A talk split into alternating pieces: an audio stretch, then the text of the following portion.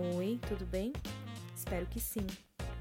Esse é o 13º episódio do Manda Notícias. Nos últimos dias, tem circulado nas redes sociais várias imagens aéreas de cemitérios públicos com muitas covas abertas.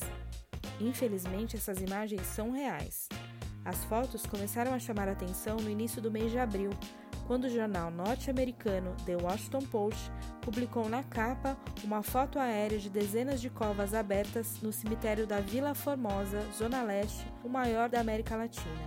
No dia seguinte, 3 de abril, durante uma coletiva de imprensa no Palácio dos Bandeirantes, o prefeito Bruno Covas declarou que a abertura de dezenas de covas enfileiradas é um procedimento padrão dos cemitérios municipais nessa época do ano, quando acaba o período de chuvas.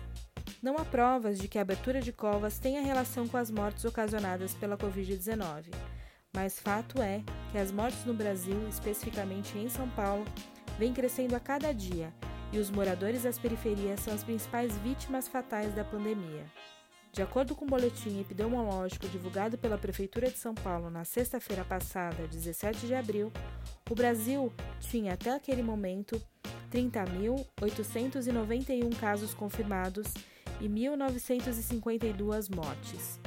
O estado de São Paulo é o local onde são registrados o maior número de casos, 11.568 casos, 853 mortes.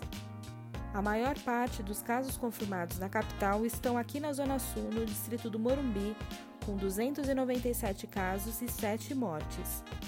O distrito da Brasilândia, Zona Norte, tem registrados 89 casos e 54 mortes, maior número da cidade.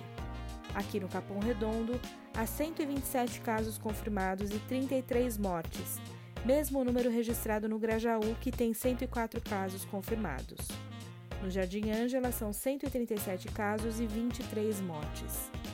O número de mortes é maior nos distritos da periferia, isso porque a população dessa região em sua maioria, depende da rede pública de saúde, diferentemente das pessoas que estão nas áreas nobres da cidade, como é o caso do Morumbi, onde a maior parte da população utiliza o serviço privado de saúde.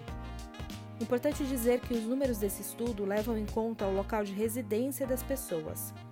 O boletim completo você encontra no site da Prefeitura de São Paulo. É só buscar por Boletim Epidemiológico Covid-19 Cidade de São Paulo. Esse levantamento traz várias informações importantes que eu provavelmente vou abordar nos próximos episódios. Por hoje é isso. Eu sou Gisele Alexandre e você está ouvindo o podcast Manda Notícias, um projeto de jornalismo criado para o enfrentamento da Covid-19. Se você recebeu esse áudio de um amigo e quer ser incluído na lista de transmissão oficial do Manda Notícias, envie uma mensagem para o número 11 9 8336 0334. Você também encontra todos os episódios no Spotify e no meu canal no YouTube. Beijo grande, fique em casa, vai passar.